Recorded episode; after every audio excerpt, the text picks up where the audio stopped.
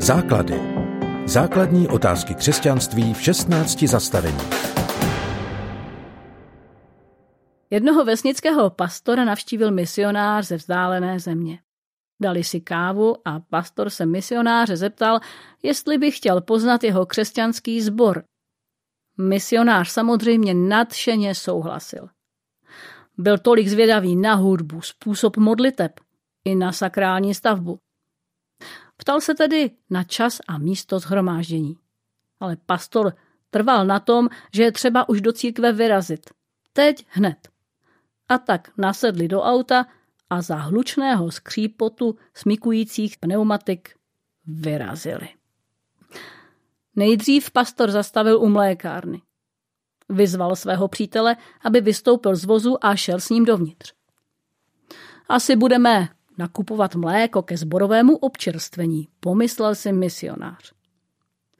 Po krátkém rozhovoru s mlékařkou pastor zavřel oči, položil dámě v bílém pracovním plášti ruku na rameno a vyslovil slova požehnání.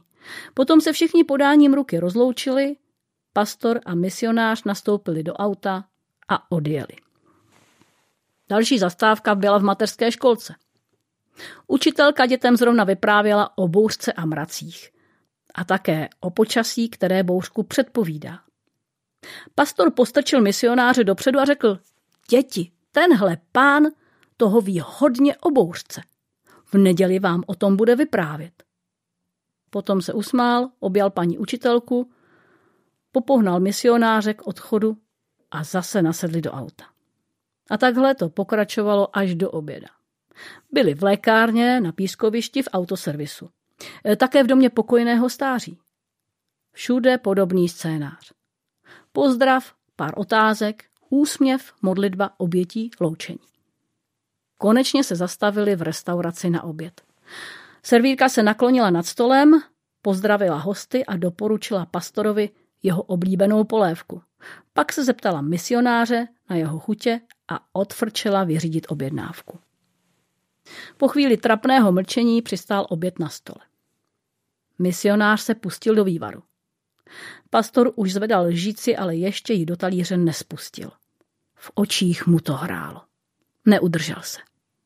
Tak jak se ti líbí v našem sboru? S bušícím srdcem vznesl dotaz a díval se dychtivě na svého hosta. V tu chvíli projel misionáři po zádech mráz.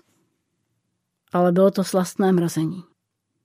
Takové, jaké se dostaví, když tušíte, že se vám splnilo to, o čem už jste dlouho snili.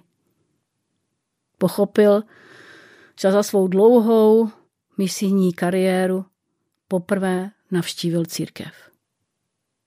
Jak to, že slovo církev, společenství těch, kdo své životy podřídili Kristu jako pánu, ztratilo obsah natolik, že už za ním nevidíme skutečné lidi. Jejich příběhy, jejich zápasy. Církev je přece tělem, tělem Krista. Jeho rukama má objímat, jeho nohama má spěchat za potřebnými.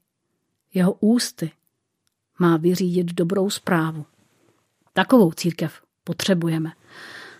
A taková skutečně existuje. Tvoří ale lidé a ti jsou vždycky nedokonalí a všelijak nemocný na duši i na těle. Je moc prima, že žijeme v tak dobrých podmínkách. Žijeme v zemi, kde jsou staré kostely oblíbenými kulturními památkami. Můžeme tady budovat školy, starat se o děti i o staré lidi, šířit církevní kulturu. Ale i církev je v první řadě skupina lidí, kteří si navzájem nezjištně slouží, mají se rádi a nesou společně břemena svých nedostatků prakticky i duchovně na modlitbách. Druhá věc, která nám zastírá skutečný význam téhle vpravdě boží skupiny, je její kultura. Z nějakého důvodu, kterému se přiznám sama léta nerozumím, je v křesťanské kultuře ve jménu božím snad všechno dovoleno. Hudba na nenaladěné nástroje, falešný zpěv, nevkusné a zastaralé zařízení církevní budovy pánu bohu prostě slávu nepřinese. A mnoho lidí od další návštěvy společenství odradí.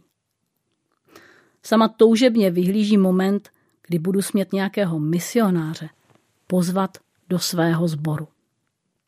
A co vy? V jaké církvi by se vám líbilo? Jakou hudbou byste chtěli Boha potěšit? A v jakém prostředí byste chtěli naslouchat jeho hlasu? A koho byste navštívili s tím svým misionářem? Na vaše představy o církvi je zvědavá divná paní Jana Peštová.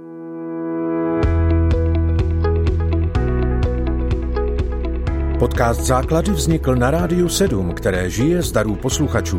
Pokud nás budete chtít podpořit, budeme rádi.